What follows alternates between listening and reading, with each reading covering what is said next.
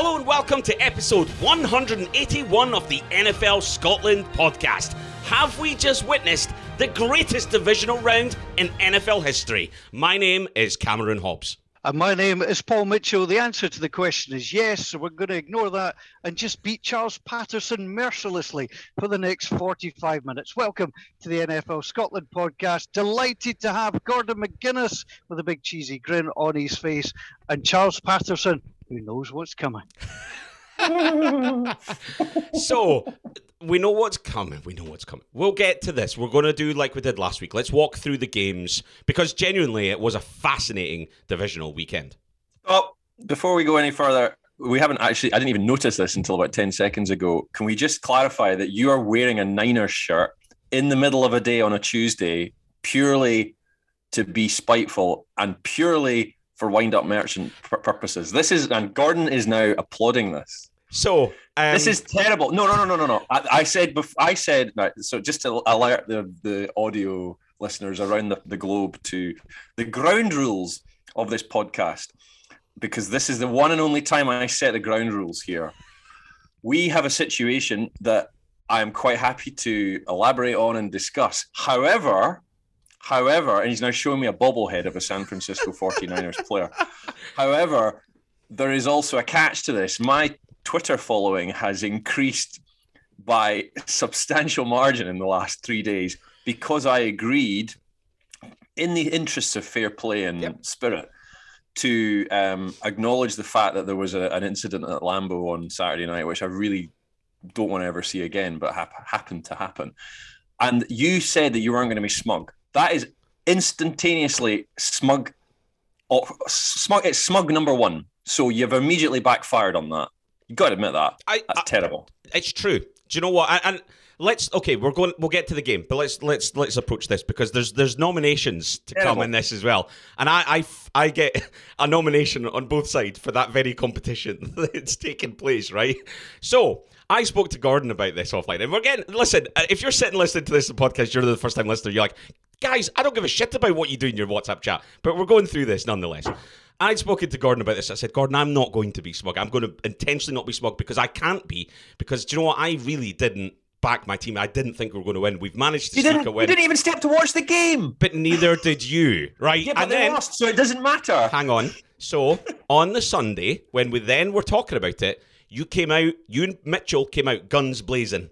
So at that point, I went, do you know what? Gloves are off. Gloves are off. I'm going to embrace this now for everything that it is and be one of those fickle fans that's turned on a dime and stuck it back. And, and in essence, it's been sticking it back. And I hope that Gordon will back me up that this is how this transpired. But um, that that for me is You're the timeline of events that resulted in me coming up with a, an interesting way to to get people talking about American football. No, no, no, no. Um, people will do anything for a bottle of whiskey. It's true. It's true, and it's a cracking bottle of whiskey.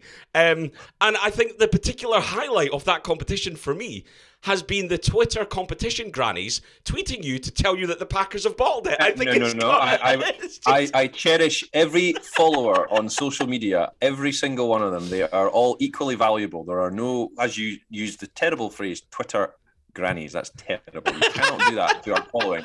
We have a, an established fan base who tune in every week to listen to us pontificate about the NFL, whether they like what we say or what we don't say. But for you to debase this and drag it down to a petty level, I'm uh, ashamed of you. It's terrible. He's down. He is down. He's so terrible. No, I'm done. I'm over the game. I'm over the game. I just don't like this pettiness. I mean, everyone listening to this that's just listened to your four minute tirade to open is going to be in complete agreement that you're definitely over it. Right. All right let's let's do Bengals Titans first. That was a good game. Yes, let's, let's do Bengals Titans first. Yes. Let's get it out of the way because then we can have some real fun. Well, uh, can, can we just say uh, you you mentioned at the start that it was the best divisional weekend game um, ever. I think we all agree. I think that's the best run of games, four run slate ever, and you will never get a better slate than that. And the problem is now you've got the conference championships and the Super Bowl. How on earth are they going to live up to what we just saw? I happens we, a lot of the time though. Like divisional, divisional is because you know you've got conference championship. There's only two games. Divisional round, you've got four. You've still you know that's when the best teams in theory enter the playoffs. You've got the kind of teams that have gone on a little bit of run at that point. It generally lends itself to that. It just we got incredibly lucky that every single game. Well, it just ranked, it ramped up. The first Yep. game was terrific. The second game was dramatic. The third game was even better. And then the fourth game just blew the doors off. And Yep. you're not going to get a combination like that ever again. So we might as well all just go home and come back in September. With, I mean, I'm sure, the I'm sure that's what you want to do. That's the- what I am doing. Yeah, within the conversation of it being um, the greatest weekend, though, you can break that down further and say that actually Sunday was the greatest divisional day. And it's not even close between the two days. Like, the, the games on Saturday were great. Sunday absolutely blew it out the water. We had back to back classics, absolute classics. Um, everything that the NFL can be about, everything that the NFL is about. And, you know, it's we talked earlier in the season about getting denied opportunities by weather and stuff like that. These are the sorts of games that are the potential that you get when the situation is just right. And it's brilliant. It's scintillating watching. Uh, watching. Um, you know, I, I came Well, back ignore from- the fact it snowed in one of the games. it- anyway. well, indeed. But I came back from the pub even, and I, I'll be honest, I wanted to go to my bed, but I sat up and I watched that Chiefs Bills game. That was nuts. I was absolutely Well, at least you stayed yesterday. up and watched that one, Cameron. So there you That go. was early. I didn't have to get up as early on Monday as I did on Sunday. I start work late late on a Monday. Sunday I had to be out the house at ten o'clock with a pre-arranged thing that I couldn't move. Right, so there's no way I was sitting up till five in the morning and then being out the door for ten. It's just not going to happen. Um, however, I did get up in the morning and watch the game. Um, before I went out, so that was fine. Anyway, we're not talking about that. Let's get on to Bengals Titans. The return of Derrick Henry. Um, it was kind of a bit of a damn squib in the end. And the Bengals haven't been particularly great against the run, but Derrick Henry clearly not match fit. Didn't have that punch through. I think says a lot that Foreman had the best run for the Titans that day, and still they didn't really feel like they were using him. It felt like we've got Henry, we've got to use him. Possibly didn't work, and the Bengals did exactly what they needed to do.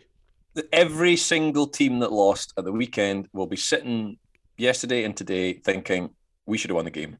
And the Tennessee Titans threw it away, literally.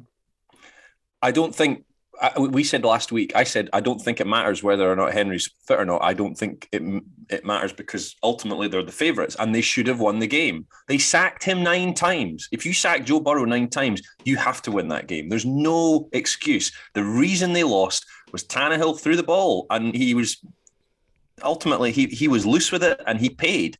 And Ryan Tannehill's a good quarterback. He's not a great quarterback, and it showed. And if you want to get to the Super Bowl, you have to have that extra bit of X factor and that ball protection, and they didn't do it. They they will be kicking themselves. He also got unlucky ball, cur- Mm. ball uh, recovery wise. Like a couple of those interceptions were not, you know, even the one, the one that was like the tip on the screen pass, that happens like once or twice a year in the NFL. It's a really rare thing where it just bounces the right way. They got a little. The, the Derrick Henry thing though is more interesting because every single year people give Derrick Henry hype as an MVP candidate.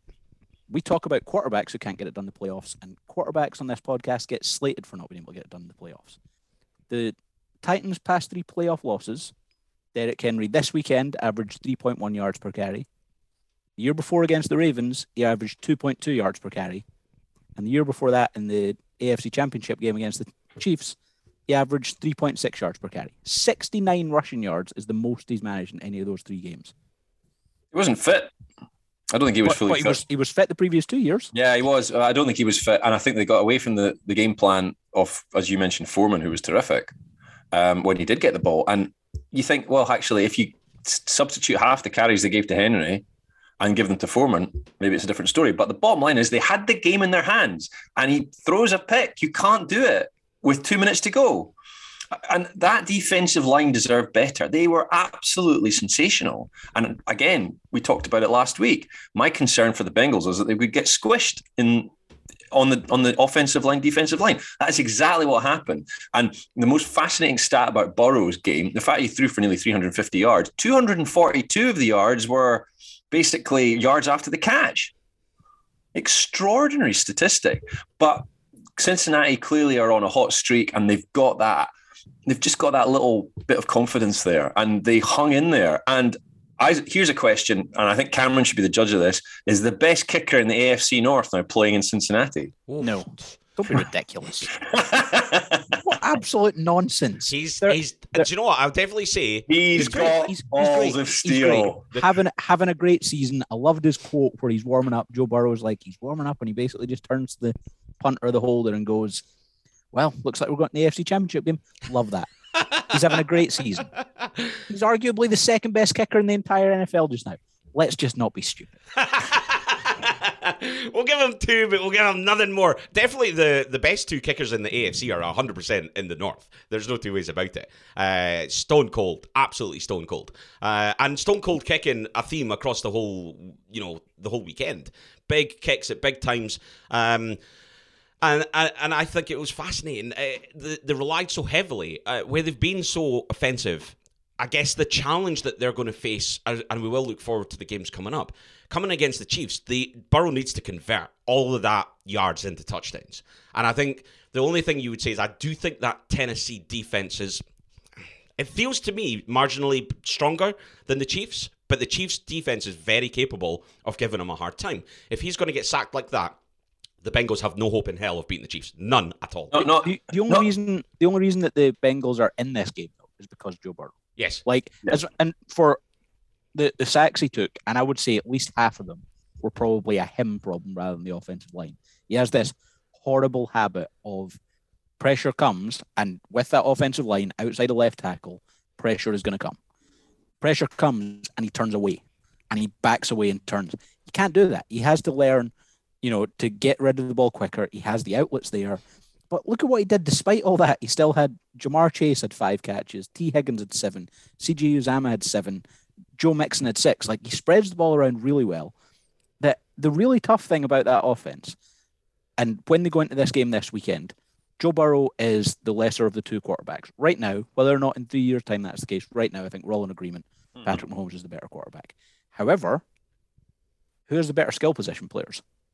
I think it's pretty close. I, Yeah. if you look at He's certainly maybe- got more options. yeah, maybe the Chiefs slightly edge it at the top, but it's more top heavy with Hill and Kelce.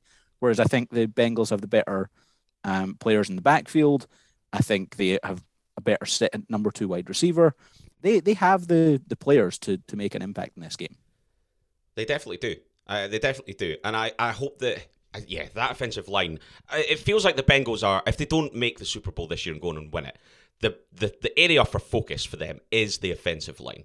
If they fix that, this Bengals team is absolutely sensational, I think. Um, and, and I have to give them credit because I said last week, uh, Gordon, when we previewed this game, that the the Bengals secondary was not at the same level as the Ravens one. But I think on Saturday they absolutely were. They played brilliantly. Um, and I think that a lot more credit maybe needs to be given to the defense. It's a lot better than certainly I thought they were. I thought they were good, but I thought they really stepped up. They were tremendous. There was a lot of pressure. There was big plays. They did what they needed to do.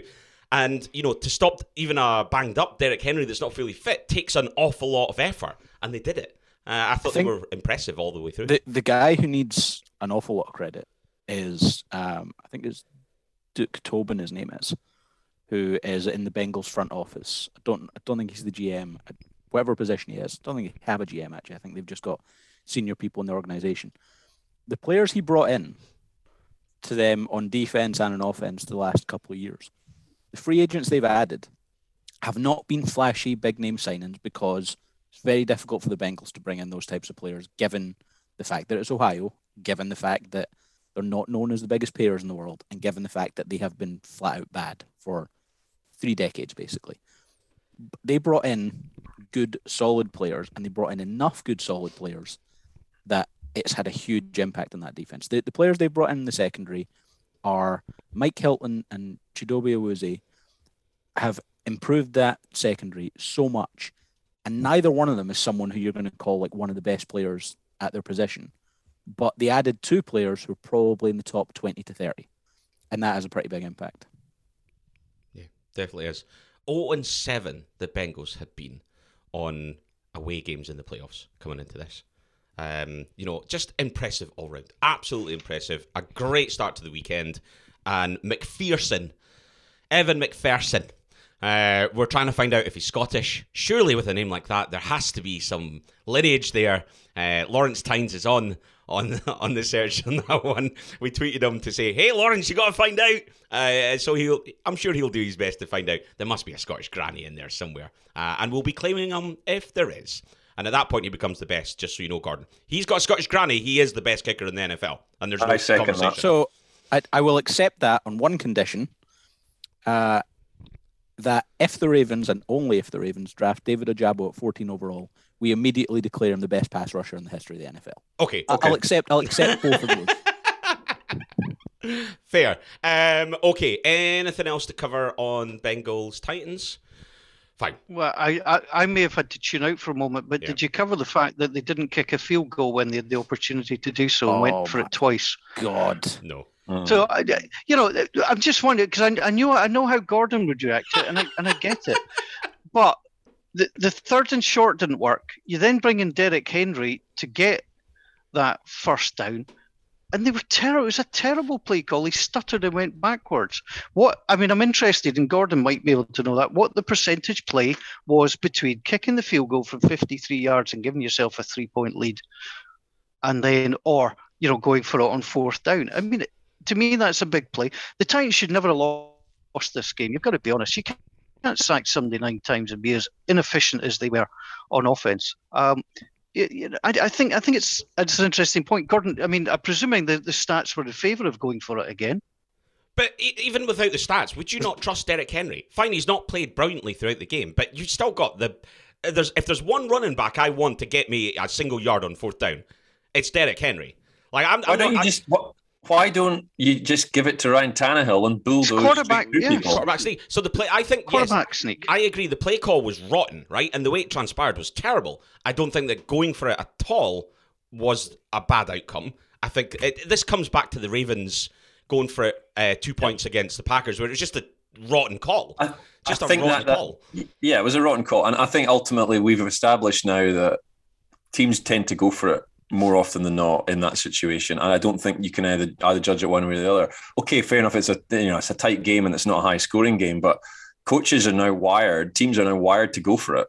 That's just the way it is, and, and there's very few who are. Well, maybe Sean McVay, possibly as conservative as you get. Um, there's very few who are like that they're all especially if you're inside the opponent's half it's fourth if it's fourth third and two if it's third and two you're going for it Randy whatever Bullock, happens in the third down surely Randy to God Bullock, the Titans kicker, was like eight of 13 from 40 to 49 this year. He was one of one from 50 plus. What's that? Nine of 14 overall. Somewhere between 60 and 65 percent. Yeah, I mean, do you, it, thi- it's do you fair. think Derrick Henry getting a yard's better than 65 percent? Probably. Should you? Yeah. Probably. Um, Yeah, I, I think it's an interesting point, Gordon. But I think that as I say, the, the, what it leads to, then I would have gone quarterback sneak. I get very unhappy at teams going backwards to come forwards when everybody agree. knows Yeah, that's yeah. what I you're think doing. I, I think that makes perfect sense. Yes. Yeah, I don't, and and also it was the type of game where the Bengals had shut Derrick Henry down. Yeah. So Yeah. use. I, I would have been in favor of maybe using Henry as a decoy, faking if you're gonna if you're gonna have it not be a quarterback sneak, fake to Henry and get Tannehill on the outside, um, because he has the speed to do that. And I don't like the play call, but going for it. So effectively, what, what there was like seven minutes left in the game. If you go for that there, this this is the other advantage to this. If you kick a field goal there, and you then have a three point lead, the Bengals have got seven minutes. If they go down and score a touchdown, you might not get the ball back. You might be getting it back 13 seconds to go, and the Tennessee Titans are not kicking a field goal or scoring a touchdown with 13 seconds to go. So you want to run the clock down a little bit further there. You want to maybe take the clock to, you know, under two minutes.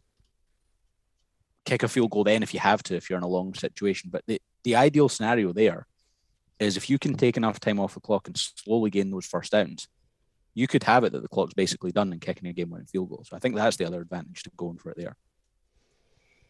Okay, on to the second game. Um, Sunday game for us. Obviously, and and I'll come in right. Bean smug, bean smug. It was not an entertaining game. It was. it was bogged It was. down. I thoroughly I would totally it. disagree of course it was I did think It it, was- was. well that bogged shows the faith that you have in your team which No, we all know about faith. I don't have faith in my team. I don't You- have right. I am going to stop right now. Right. Gonna, you're not allowed. This is again a ground rule. You are not allowed to talk about this game until we get Paul's assessment and Gordon's assessment, and Fine. then Only then will you listen to. I will listen to your assessment, and then I will tell you. And the other thing is, we're not doing an Aaron Rodgers pile on here because we've got the whole of the off season to do that. Aaron Rodgers is not the person who's getting the pile on here. Don't worry. uh, Yeah. So here's here's my opinion on this. Um, Cameron might be being a shite bag. He might be. He might be being smug. I'm, I'm going to allow it. I think it's perfectly fair.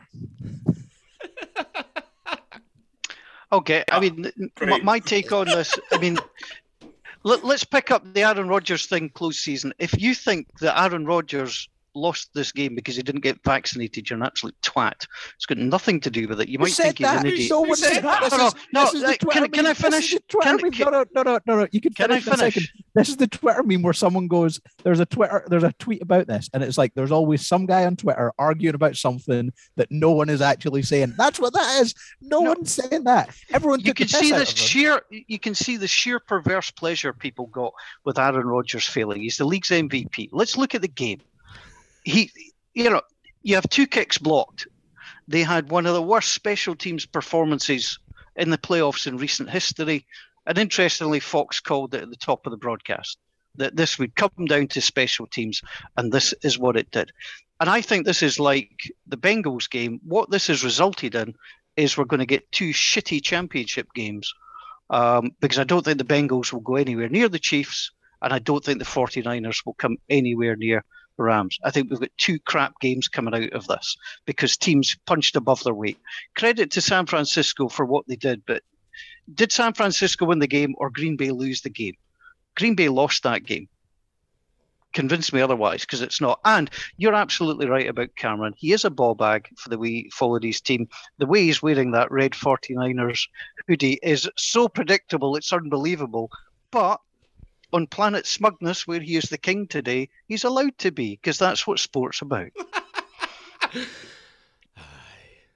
Genuinely, I'm just going to jump in now and say, I, I work for an American sports company, right? I regularly wear 49ers hoodies to work, right? This is this is, and I've got a number of colleagues that'll tell you that. I genuinely put this on without You need to thinking sort your wardrobe out. In fact, Seriously. I, I also I know some for- really good menswear shops that you could go to, and you could be really smart in a nice kind of modern suit outfit, a nice collared shirt. You can get something in tweed. let's do it in the You post could actually look legitimately sort of Like a business host, like instead like of looking host. like a fanboy. Hang on. I also work for an American sports company, and I do not frequently wear Ravens hoodies. Well, that's on you. anyway, so here's to Paul's point. One of Paul's points. I'll avoid the other one. Uh, did Aaron Rodgers lose this game for the Packers? Probably not. But there is a quarterback who has been slated by someone on this podcast before. And in the playoffs, when he has not thrown a touchdown pass, we have asked the question of whether or not he can win big games or whether or not he's good enough.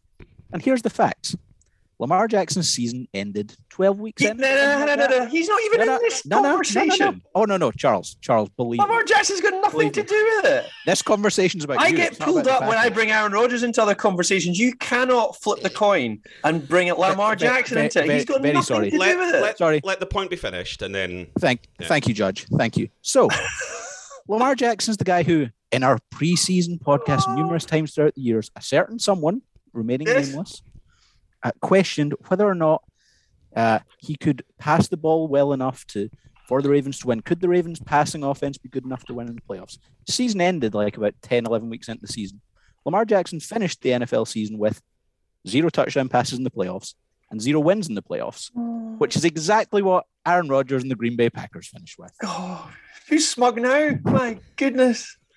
You knew this was coming. Lamar Jackson has nothing to do with it because he's not good enough to reach the playoffs. Cameron, the floor is yours. So right, the sen- so as a fan, I, I didn't think the ga- the game for me watching it on Sunday morning. It kept coming. Maybe it's because I didn't know the outcome at this point.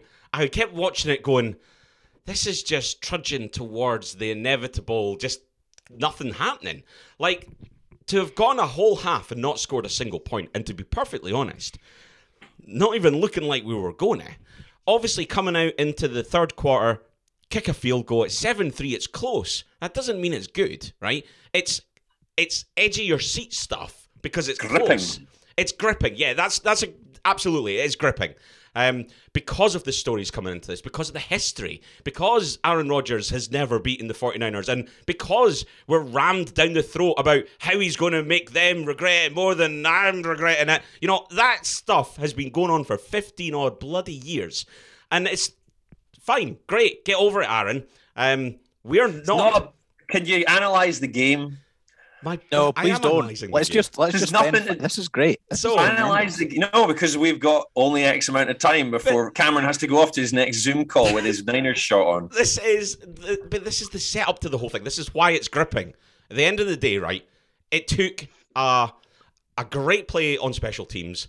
I don't think that was a an error by the the Yeah, Packers How, special how long? How long did the punt the ball stay in the air? By the way, after the block, it was like up there for ages. I think it was like about three seconds. The ball's just like out the screen. You're like, "Where's that gone?" And then it. Nobody knew where Yeah. it gone. So while the special teams had played poorly for the Packers, that wasn't poor play by the Packers. It was great play by the Niners special teams. No, it and was, it was funny. terrible play by the Packers and no- great play by the Niners. Yeah, but um, Right, I, right. So, I'm, I'm going to break wait, this wait. down because you're struggling to actually analyze the game. The, the, the game was basically thrown away by special teams three cock ups, the punt, the the block field goal, and then at the end they have ten men on the field.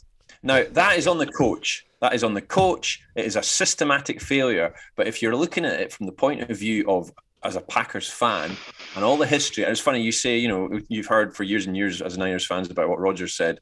Um, you know, he was going to come back and reap his revenge or whatever the hell he said. Um, since he said that, the Niners have won zero Super Bowls and the Packers have won one. That's irrelevant in this case. Since he won that, Green Bay have been at the championship game four times, five times. And in the playoffs, they have had multiple cataclysmic meltdowns. Now, this is a very close second to the Seattle shambles of 2014. That was a special teams breakdown. They've had defensive breakdowns. You couldn't blame the defense. They let San Francisco score six points on offense. The offense wasn't good enough. Rodgers got tight.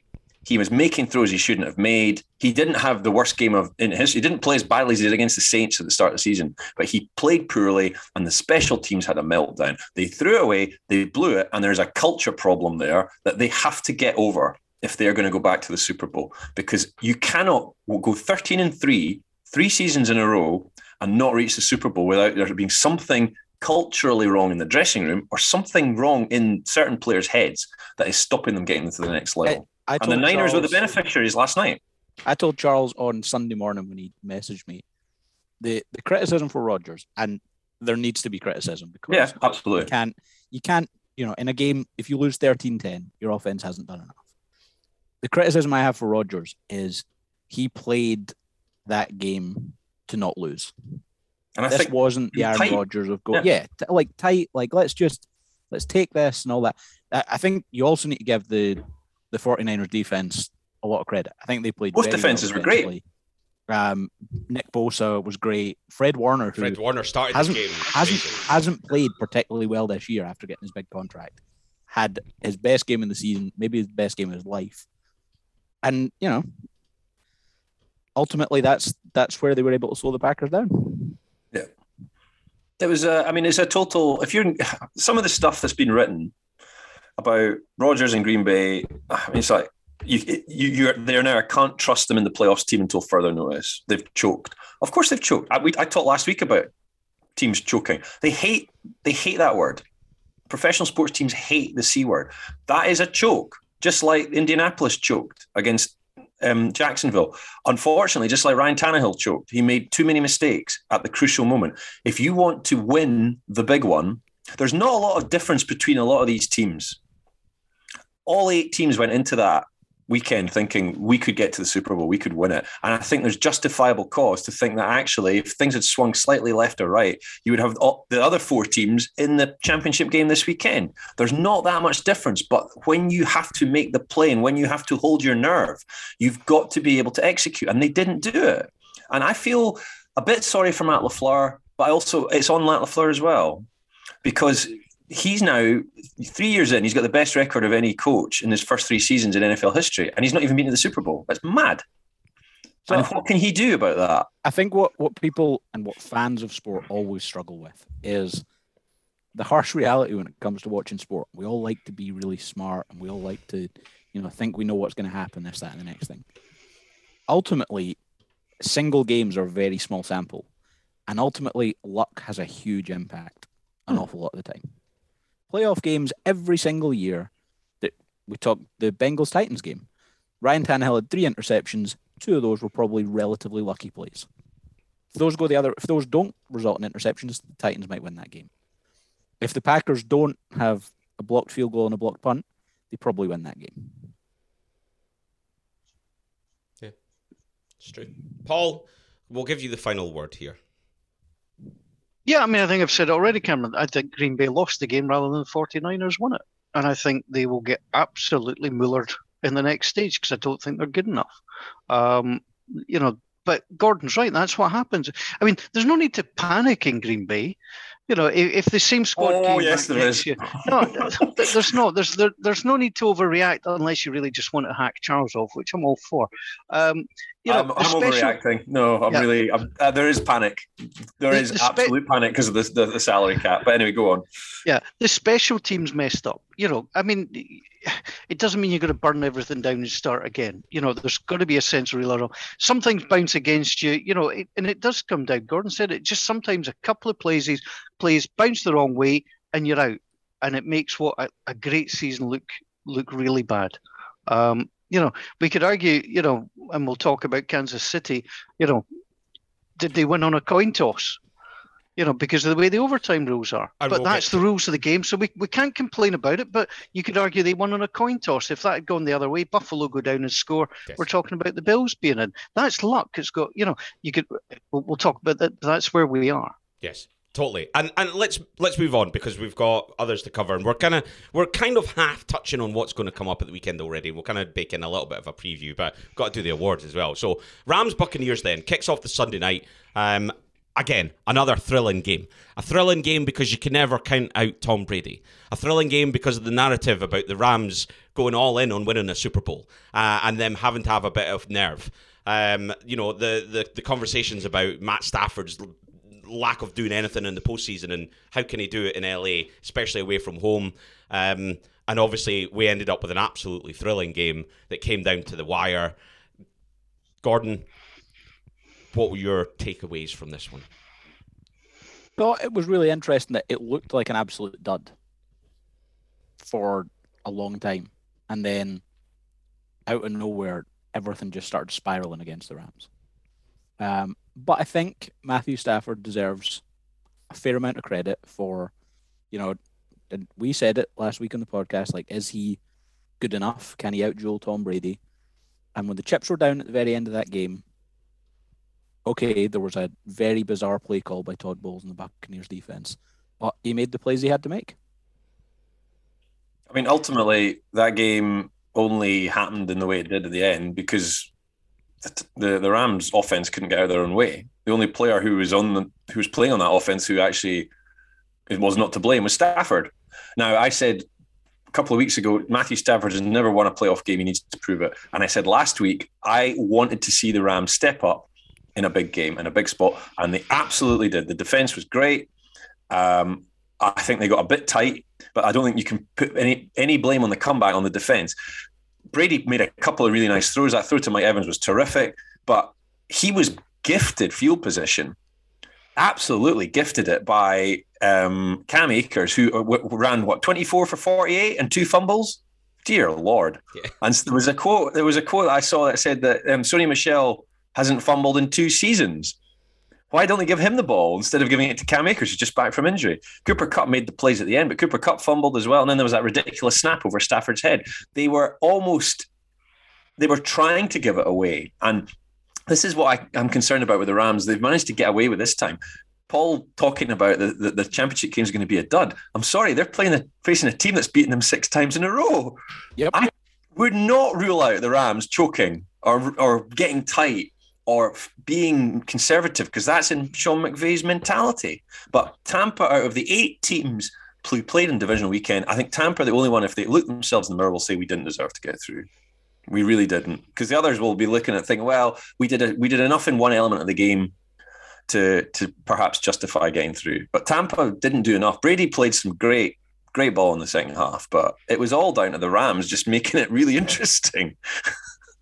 It's interesting you do talk about that. You look at the numbers, uh, and beyond Cooper Kupp, nine receptions, 183 uh, yards and a touchdown, averaging 20.3. Cooper Kupp has remained uh, an an amazing. My microphone Well, fell out. I just fumbled my microphone, so.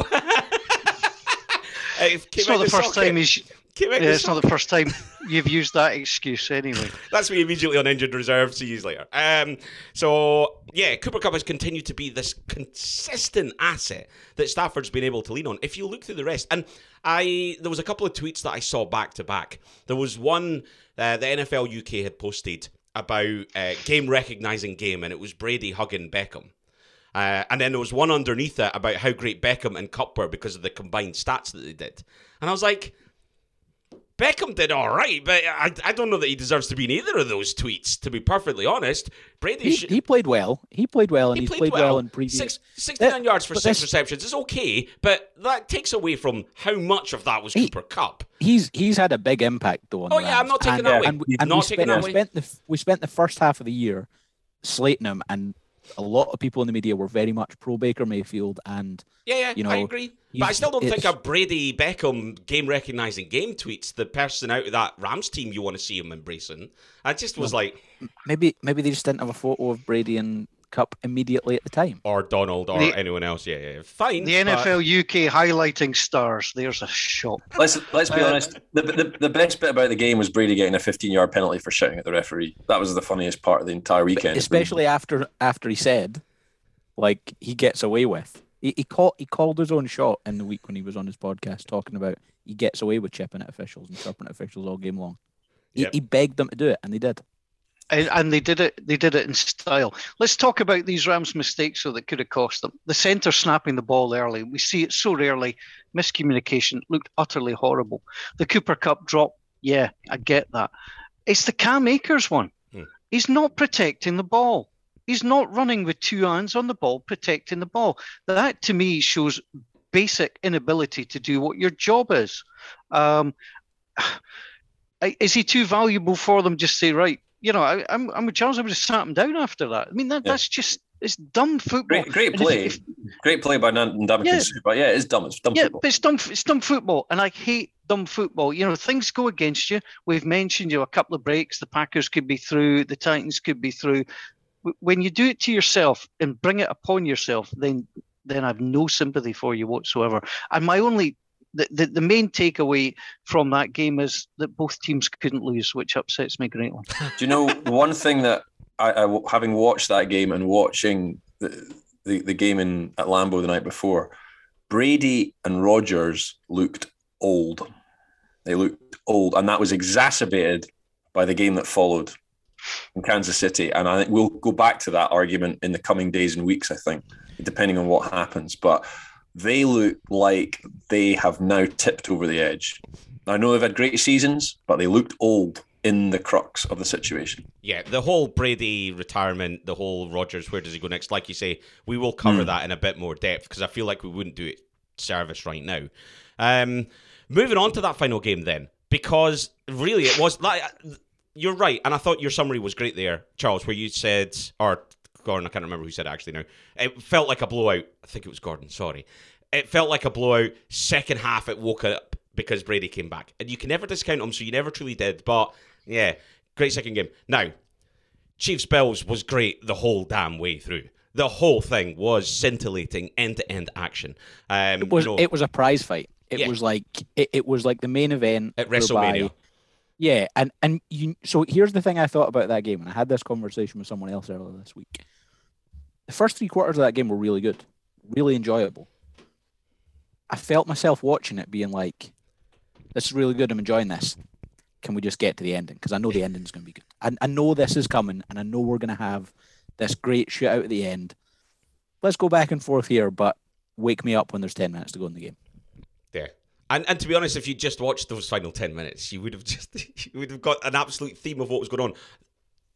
We need to give credit. Like the Chiefs started the season slow. There was question marks over Mahomes. We were wondering whether they he was going to take a big step back. he's back, right? That that's that, that's the Patrick Mahomes that we know. That's the Patrick Mahomes that will, in all likelihood, take this team to the Super Bowl again. And then, let's be honest, in all likelihood, win his second Super Bowl. Because if they play like that, there isn't anybody beating them. Nobody that's left. I don't know. I, I think um, you have to look at the way that both defenses played. And on paper, I mean, we said this last week, there was so little to choose between the teams. It was wafer thin. I thought that the Buffalo defense was was probably better than Kansas City's. And ultimately, neither defense was able to cope because the quarterback play was so elevated. We've not seen two quarterbacks go head to head like that um, in any game, I don't think, for at least five years. Perhaps it was when Mahomes came up against Jared Goff in that ridiculous Sunday night game, and that was 51 45. Yeah. But the defenses did not show up. The fact that Jared Goff is mentioned in that conversation is hilarious. Um, the, the, defenses didn't show up because they weren't allowed to. Yeah. And I think ultimately, you, you say that Kansas City can't be beaten. Absolutely, they can be beaten. Oh, they can. Because, but if they yeah, play they like can. that, they can't. I think. Well, if they, if they play, play like that on offense, they're very difficult to stop. Yeah. But I, I, mean, they, they, I can see Cincinnati putting forty points on that defense if they play like that. So this is the way the AFC has been this way for four years now, and it's going to be this way for probably another five, maybe even longer.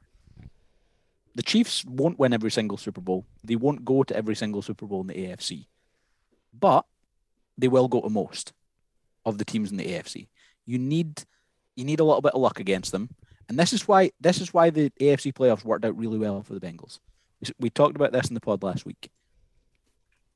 Going into the playoffs for the Bengals, avoiding having to play both Buffalo and the Chiefs is a little bit of a cheat code. Doesn't mean you're definitely going to the Super Bowl, but you only need to beat one of them. They their route to the Super Bowl is beat the Raiders, beat the Titans, and then find a way to get a little bit lucky against the Chiefs. Like that that's the that's the way you want if you're if you're a team in the AFC that is not the Chiefs and the Bills right now, that's probably your route to success. You want to avoid those two teams early in the playoffs. If you only have to play one of them, you just need to have one really good performance or one little bit of luck and you can get to the Super Bowl. I mean, we could be sitting here quite happily and lauding Josh Allen and the fact that the Bills are, are going to be hosting the championship game. And ultimately, it comes down to the coin flip and we've talked about the rules before in terms of overtime. They're not, in my view, correct. They're not, in my view, fair. If it had been the other way, we would have been in exactly the same situation. Perhaps it's justification for what happened three years ago to the, the Chiefs when they faced the Patriots. But when it, it actually it, it, actually ended the whole weekend on a bit of a sour note. When are they going to turn around and give both teams a possession, regardless so, of what? Okay, so they've so got to think about it. So let's look at the way that game was ending. Defenses were not stopping anyone. Mm. So Chiefs get the ball, go and score a touchdown. We then give the Bills the ball. The Bills go, the Bills score a touchdown. The Chiefs then get the ball again, and they go and they score a touchdown. Are we happy with that? No, I would be happy with that because you at least need to have a chance. But but you need to have you need to be given an opportunity. If you don't get given the opportunity, then you point to a situation that we're in now and say, "Well, hang on, yeah, but, never got the chance." But they've still yeah, got an advantage because they've won the coin toss. Um, uh-huh. because they get the ball the other team has a chance with the ball. No, but win the game in regulation. That that's the that's the but, that's the. But you're in overtime, so it's it's that's that's a moot point because once you're in overtime, both teams should have an equal opportunity. Not on the not on the kind of flip but, of a but coin. They, but they but they do though because a, the toss of a coin is a 50-50 chance. It's not yes, like in it it, it's it is 50-50. There's no kind of analytics to say that it's one or the it other. I mean, what fifty point zero zero zero one? It I puts mean, too much significance on a on a task that requires zero skill. Right, it's and, luck. and I think that's the thing. That's it requires zero skill, right? Um, I, for me as well, and to your point, Gordon, I agree because I, I don't think it works if you then go right. Everyone gets the ball at least once, but then if the team that had it first then scores another touchdown, game over because you're. It's the same argument. It's just del- it's just one move further to the right. For me, the college rules are what I like the best, where you you you basically as a penalty shootout type approach. Um, in I a game you, like you this, could... and I would even change it maybe in the postseason, but then that nah, do you know what? I disagree with myself. Already. Here's here's here's what I would do if you really want to change it, make it a 15 minute period. And it, if it's tied at the end of it 15, was a 15 minute period. No, but then make it so no, no, you no, play but, 15 but just, minutes. It just it's not it ends at the end of those 15 minutes if someone's in front. So The, the Chiefs get the ball, they score. Now the Bills get the ball, they score. There's seven minutes left in the clock. The Chiefs get the ball again, they score. The Bills still have a minute and a half to score, whatever it is that way. That that would be the way I would do it. We've seen that before. We wind up with, um, like secondary overtimes and stuff like that. I'd have nothing against that. The NFL doesn't want to have to continue games for too long though. And if you played the college rules with that game, that could have been like a 10 overtime game. Yeah. It risks injuries. Yep. That's a bad look for the NFL. Like the reason why the rules are the way they are is generally for player safety. Yeah. Um, I think it's interesting though the Chiefs proposed this rule be changed because of what Hmm. happened in the Patriots game. Do they The propose it again? So Well, Andy Reid's already said he would, and Right. he'd back it. Or if someone else proposed it, they'd back it. But the Bills were one of the teams that voted against it. Yeah, and I think the good look here is if they're going to change it, it's the Chiefs that need to put it forward again. And I, I, I if Andy Reid says yeah, I hope they do because I think that's there's more power from being the team that benefits that goes this rule's not right than the team that's doing it only because they've been stuffed by it. Um, we have talked about it a lot. It's crappy, but it is what it is. You know, it is what it is. There's nothing we can change about it. It's unfair, I would, I would love to have seen a Bills Bengals championship game. I think it would have been brilliant. I think that Chiefs Bengals is great, and I think it'll be brilliant. But I think Bills Bengals would have been something really tasty, um, and it would have meant a slightly different variation into the Super Bowl, which I would have been all for as well. But yeah, Paul. yeah, the coin toss is what the coin toss is. But let, us be honest, Buffalo lost this game in the last 13 seconds.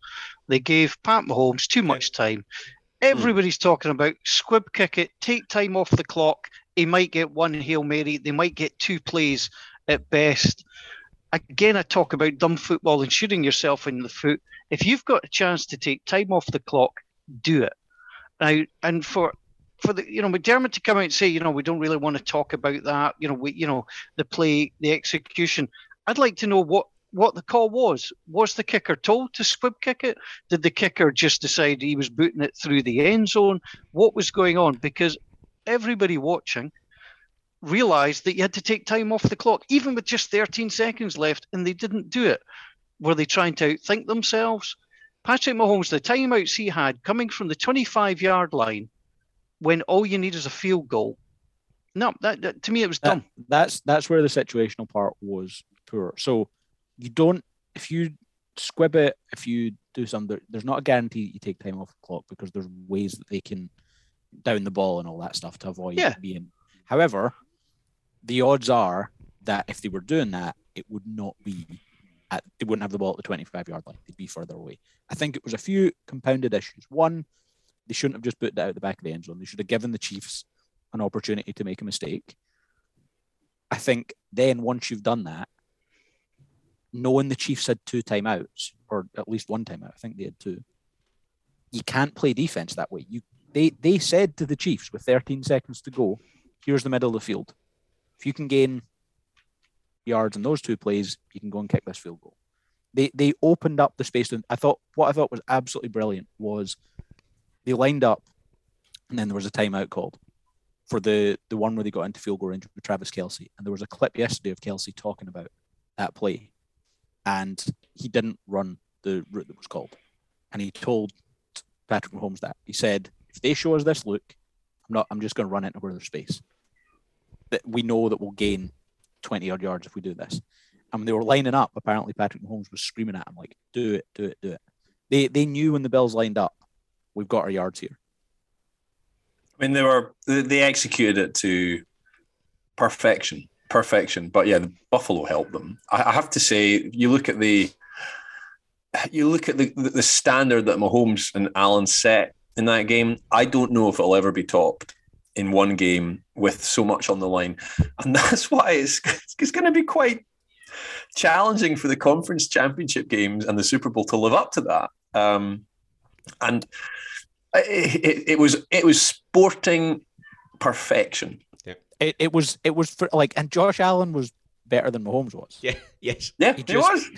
just He Mahomes was. got the ball last, and that's that. That's kind of the way. Like we we spoke, and I said like this this is this has the potential to be like a all time game. And Charles was like, "Wait and see." Now you've said that you've jinxed it. It's going to be terrible. It's gonna, it'll be the worst. It it was one of those games that just kept building and building, and it, the last two minutes of that game were incredible. When the Bills scored, you're like, "Oh my god, I, I saw someone someone tweet like the the Bills left too much time for Mahomes, who then left too much time for Josh Allen, who then left too much time for Mahomes. It it was just it, it was incredible, and I think I, I don't think the conference championships have to be a damp squib after this though, because I think it's always interesting when you get a divisional matchup because it's always going to be a bit chippy and a bit, you know, feisty. And Joe Burrow's good enough that they can score points. I, Yeah. if if you told me on I also think there's some there's there's one Super Bowl matchup I don't want, and that's Chiefs 49ers, because we've already had that. Yep. Give me Chiefs Rams, we've got the chance to go back to their 50 odd point each barn burner.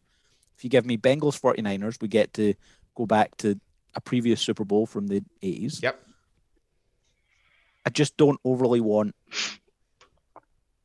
uh 49ers Chiefs. And and and I'm going to say the same. And I'm going to be shot down. Oh, you want your team to lose, right? I'm speaking. At, oh no, Cam- no, no! You're Listen. you're not going on about where we don't deserve to be there again. No, Oh, no, wait, no, no, not at all. Because now we do. Now we do, right? where's We've the- we've we've done what we mute need to do. We've done what we need to do, so we can win, right? But I agree with what Gordon was saying there. As Cameron Hobbs, the host of the NFL Scotland post- podcast, as a as a fan of the sport, I don't want to see Niners Chiefs because we've just had it recently, and I uh, freshen it up. I like to see something fresh. So I agree. That's the only scenario I wouldn't want to see as an outcome. Um, and if it means that the Niners have to go out for it, I would love to be able to sit up and watch the Super Bowl and get something fresh. So, and that's as a neutral. As a 49er fan, of course I want to be there, regardless of who, and I want to try and win the whole thing. But I'm speaking as a neutral and a fan of the sport. Um, it's interesting as well that, you know, the the odds on this game and the spread is... Eh, it's it, you know seven point swing between Chiefs and the Bengals, three and a half between Niners and Rams. Obviously, neither looks like neither's a guaranteed blowout, but neither's a guaranteed close game either. And I think it's interesting. These games could go one of two ways. But this is it. This is what they build for. This is their opportunity. You just hope that everyone turns up and they make a game of it. And Are you going to turn up and watch it? I am going to watch it. Of course I am. It's, it doesn't start at. Of course I one in the am. I would You never miss a game. You didn't Oh. watch it either. You I stay up didn't either. watch it because I've got could- children and I have a life and I know what the Packers do in the playoffs. So what you? You are a plastic fan, quote unquote Ian Stephen, and he's right. You're a Revisionist plastic, pish. shameless fan. I knew that the Packers were going to lose. Nonsense. And I also have a life. I was out the house at 10 o'clock on Sunday morning because I had stuff to do. So it's just fine. I've got a kid on the way. So I've got to prepare the- for that. I stayed up and watched. What, what is this? What is this though? Like, do I get to claim to be the biggest NFL fan because I stayed up and watched? it? You, you are you are the guru. Uh, uh, there was one thing I for, there's, there was one thing I didn't watching mention. your teams, watching your teams put up less than fourteen points each in the playoffs. Well Right, done. dramatic. There's one thing I didn't mention, um, and uh, um, this is maybe one for another week, but I'm going to mention it now. Um, the, the the funniest line about the, the, what happened at the weekend and with Rodgers. Apparently, they want to get him back, and they've just had a stock sale. Of course, Green Bay, of course, being the only publicly owned company uh, in the NFL, because they're raising money for stadium construction. They want to build a roof because he can't play in the snow.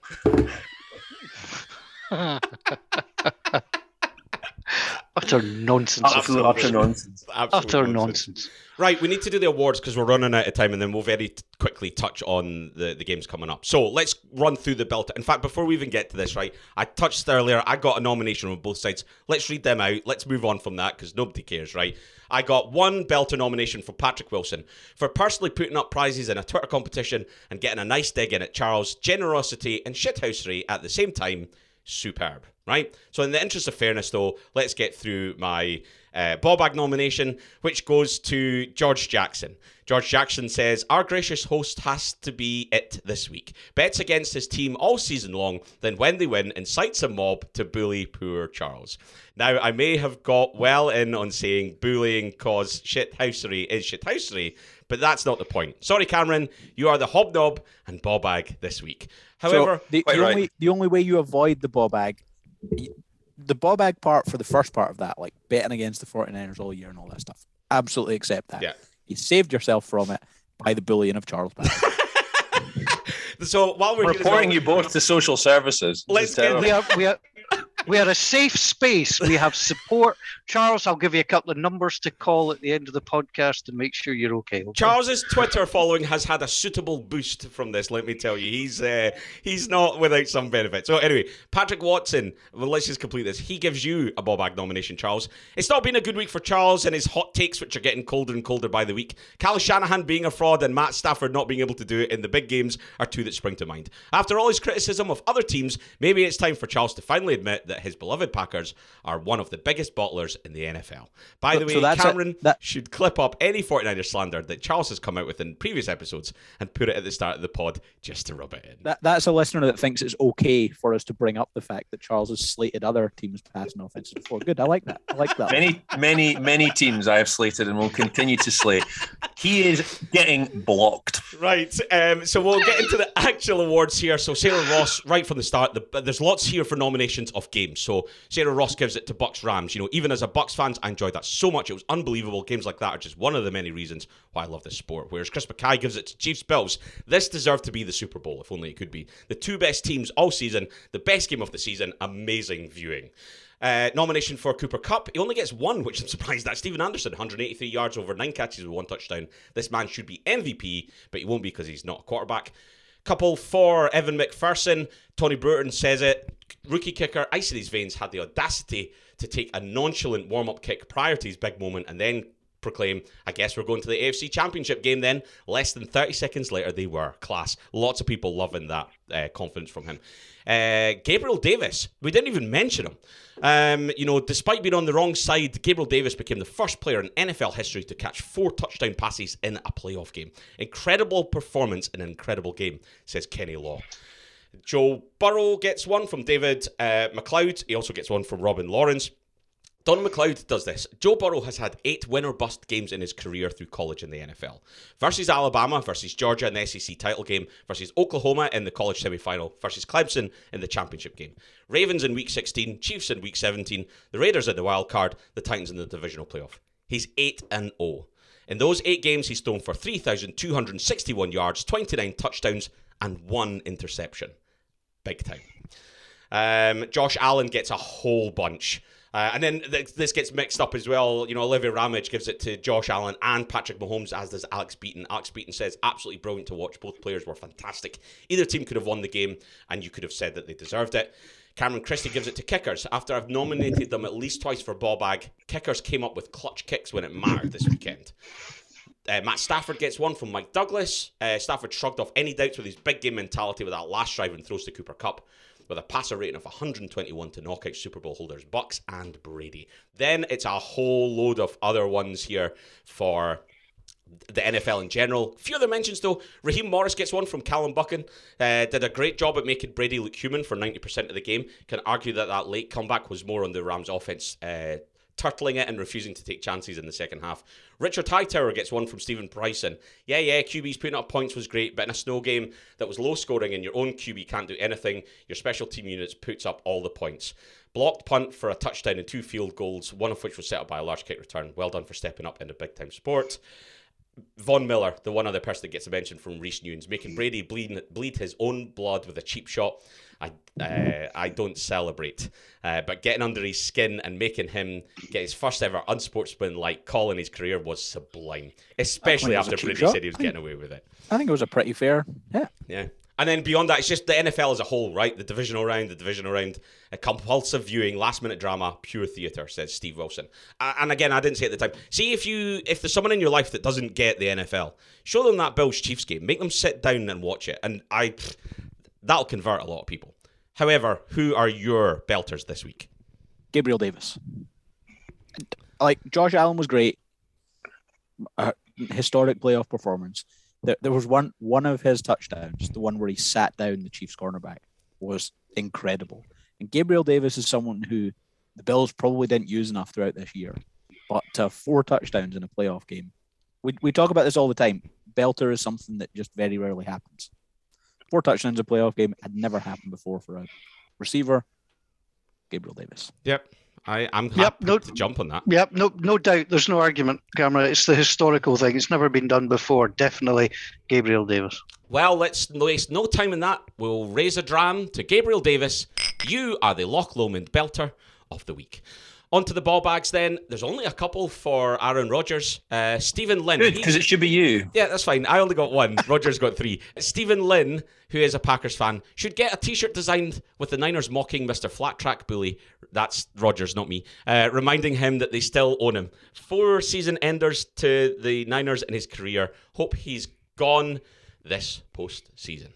Um, I'll be in, is that who's that gentleman? Uh, Stephen Packers Lynn. fan? He is a Packers Or- fan. Oh no, no. Well, Right. I've had discussions with him before. Honest, it's not. A, honest. he's not a I need Rodgers to get him to sit him down, sit him down for a coffee. Honestly, this is not good. So Bengals O line and the overtime rules. Kevin Wilson. That's two nominations, but we'll give you them both. Uh, overtime, he simply says give both teams the ball. For the Bengals, Burrow is going to end up like Andrew Luck with the amount of hits he's taken so early in his career, and that's true given the injury that he's just come back from. It's on him as well, though. It is on him, as you Everyone touched keeps about. blaming the offensive line. Cam Akers gets a couple of nominations um, for making us crap ourselves that we were going to see Brady with a shot for another Super Bowl due to two critical fumbles. Two hands on the ball, you ball bag, says Sean Breen. Um, Dallas Cowboys, says Ewan Chalmers. The Chiefs ran three plays in less time than it took the Cowboys to run less than one last week, highlighting once again how net the Cowboys are, are as an organisation. And I That's- love that's- that that's resonating through the postseason. That's like Gordon trying to shoehorn Lamar Jackson into the debate. That's just ridiculous. Brady gets one from Donald McLeod because why not? The look of shock on his face when he got flagged for shouting at the ref was wonderful. It's not your league anymore, Tommy. Um, Paddy Kelly gives it to himself and anyone that doubted Kansas City earlier in the season, so that's all of us as well. Yeah, I thought they might have issues when they went on a bad streak. So many others did too, but it looks like they are here to dominate another few years at least. Four straight AFC championships is incredible. Green Bay special teams get a bunch. Sean Black, Robin Lawrence, Callum Buchan, Reese Evans. Callum simply says, stinking all year, but on the biggest play of the year, they only had 10 men on the field. Um, NFL overtime rules says Stephen Anderson not giving Josh Allen a chance to reply to Mahomes. We've covered that one absolutely. Robbed all NFL fans of something potential even more special. Sarah Ross says the NFL UK Facebook group. It's just full of bell ends and it winds me up. Brilliant, Sarah. Love it. Come and share your woes here at the NFL Scotland podcast. I can't guarantee there's no bell ends here, but we'll listen and we'll read your point. um, OT rules, OT rules, overtime rules. Gareth King, Cameron Christie, Stephen Joyce, Ian Hunt, all of them. Right, Um, hang on, hang on. On the overtime rules thing, there's no way that should be acceptable for the ball bag this week, and I'll, I'll give you my ex- extreme reason why. I had to listen to nonsense in this podcast about how rules are rules when it comes to bloody taunting. So if those are rules are rules, the overtime rules are the rules. It's exempt from belter. From It's ball true. The rule is the rule. It doesn't mean the rule isn't bad. The taunting rule is bad, but it's still the rule. Uh, mm. so I agree. Ryan It's not ball baggery enough. Indeed, it's not. Ryan Tannehill gets a couple. You know, the first seed Titans hosted the Bengals with a great chance to reach the conference championship, but Tannehill's dire performance of 15 for 24 for 220 yards, one touchdown with three interceptions, with the most important one at the end of the game when the Bengals said thank you very much and delivered the uh, the game-winning field goal. So it was Mike Douglas. Beyond that, the Rams gets one from Peter, regardless of the result. Put me through again is total ball baggery. Plus, we're just going to get mushed by the 49ers in some awful 2017 game. Uh, the refs. Uh, says Scott Kirkwood. I'm sure the NFL hired Bobby Madden and Kevin Clancy for a few of their games. Um, I thought, the, I thought the officiating was generally pretty good this that was week. okay this week. I think Yeah, previous agree. week's definitely questionable. Um, so, right, who gets your ball bag award this What, week? apart from Charles, you? Charles Patterson. No, we keep us absolute, absolute stick on, absolute stick on. How? It's Charles How, on what on what basis? On what uh, basis? on. I mean, what I highlighted earlier. So, I The- tell you what, No, Charles. no, no, I think- I, I have I have on on this podcast many times held my hands up and said if so and so does something, prove me wrong. If so and so does this, does that, prove me wrong. I have And that and that's I why have I'm getting two defended- burgers from you. Yes, absolutely. And you still haven't told me which fast food outlet you want to go to. Oh, no, no. Even though So sorry. Yes, you, you you messaged again when I was in the middle of replying. So I'm owed three burgers. So we'll go to McDonald's and then we'll go to Burger King other burger we'll- outlets are available, of course. and then we'll walk on to the golf or somewhere similar where Cameron will buy me his burger. Yep. Um, Correct. how, how does he get something from the Pound Saver menu and I'm buying you a full golf one? But anyway, Gleneagles do a lovely burger at this time of year, just saying. Um, Good point. So, right, who's your ball bag nomination? I'm taking us out of this because nobody wants to. Right, we, okay. Me and Charles get one each because we've been shites, the pair of us, right? So fine. I, Who I- actually I, I gets- deserve, an- I deserve another one because I went zero for four on the pick'em this week. Um, I give it to Brady. I give it to Brady for shouting at the official and doing something he hasn't done in his 23-year career and getting a 15-yard penalty for taunting or unnecessary annoyance or whatever. I the kind of like that. Like the the Packers special teams feels too easy. I feel like we don't we don't really slate Brady enough, and that's like a very good reason for it. But I, I'm okay with that being the thing. What, what were you about to say, Paul? Right, I'm go- I'll argue with you, Gordon, later because I actually think Cameron's a bigger ball bag than Charles this week. But we'll, we'll argue about that later offline. It, it, if we're looking at play, it's got to be the Green Bay special teams, not for one, not for two, but for three. They cost their team the game. They're they're the ball bags, as far as I'm concerned this week. As I say, our colleagues aside, Gordon, they're the ball bags this week. Um, okay, so we've got two for Brady, one for the special teams. I'm not going to lump on. I, I feel like the the Packers have suffered enough. Uh, well, whereas Tom Brady's suffering, long may it continue. Um, conversations to come, but it may not be. He may not be around for much longer in the NFL from that point of view. So let's, while we still can, let's give a ball bag award. Congratulations, Tom Brady, for getting your first ever unsportsmanlike conduct, for shouting in the face of the referee. It's no your league anymore, Tommy, as one of the nominations said. Tom Brady, you're the ball bag of the week. Okay, right, we've been prattling on for a while. I know that people have got stuff to do. Um, very quickly, how do you see this weekend going? We've talked about this a little bit. Are these close? Are these interesting games? Are they blowouts? How do you see it panning I think they're close. I think the, the Bengals can definitely beat the Chiefs, but they have to play close to a perfect game on the offensive line. And they can score 30 points on the Chiefs. They might have to score 40, but it can happen. And they've also, don't forget, they've got Joe Mixon who went for a 1,000 yards. So, and he didn't do very much against the Titans. I think if they can control the ball and keep the ball off Mahomes, they can beat them. In the other game, the Niners have beaten the Rams the last six times. Of course, they can win that game. Of course, they can. And for the first time this season, I'm going to say in this postseason, yes, of course we can. Of course, Are we you can, 'cause going to pick them in the pick 'em? I haven't decided yet. I'll make that decision nearer the time. Pathetic. But- Pathetic. Plastic fan. It's the, my big my biggest fear this weekend is that the 49s Rams, while it might be close, I think will be dull. I think this weekend comes all the way down to the Bengals. If the Bengals can do something and keep it tight against the Chiefs, I think we could be looking at the just the two worst playoff games in a while, having had four great ones. I hope I'm wrong. Hey, let's be honest, I usually am. Um, but I am not holding any great hope. And the prospect of either the Rams going to the Super Bowl or having to listen to Cameron for two weeks banging on about his team being in the Super Bowl uh, is just it's it's almost unfathomable for me. So shots. yeah, I'm going for it. The only other thing I'm going to say about so I I after saying I want the Bengals to to win the Super Bowl at what's left, when we get to the Super Bowl, I am going to absolutely flip, regardless who wins on the AFC side. And that's because I was made aware this week that two of my former colleagues at PFF are playing for a place in the Super Bowl this week. Zac Robinson, who's a coach with the Rams, and Bobby Slowik, who's with the 49ers, are both one of them will be coaching in the Super Bowl. So it's very nice to I'm going to say now, if, get- it's, if it's not the Niners, right? Because I want the Niners to win the Super Bowl. If it's not the Niners, I'd love. sure to about see, I'd love to see the Bengals win. I would love to see the Bengals win. As it much- feels like a step too far, I think, but they've Yeah. got a chance. Yeah. Okay. Anyone got anything else to add before we wrap up? Then.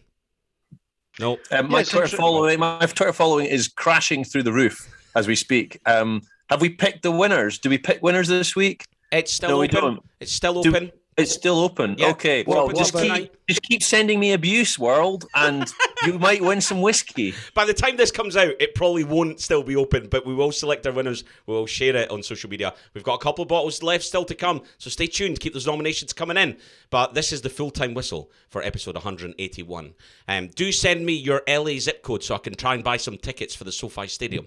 Keep sharing your thoughts on social media at Scotland NFL on Twitter and search for NFL Scotland on Facebook.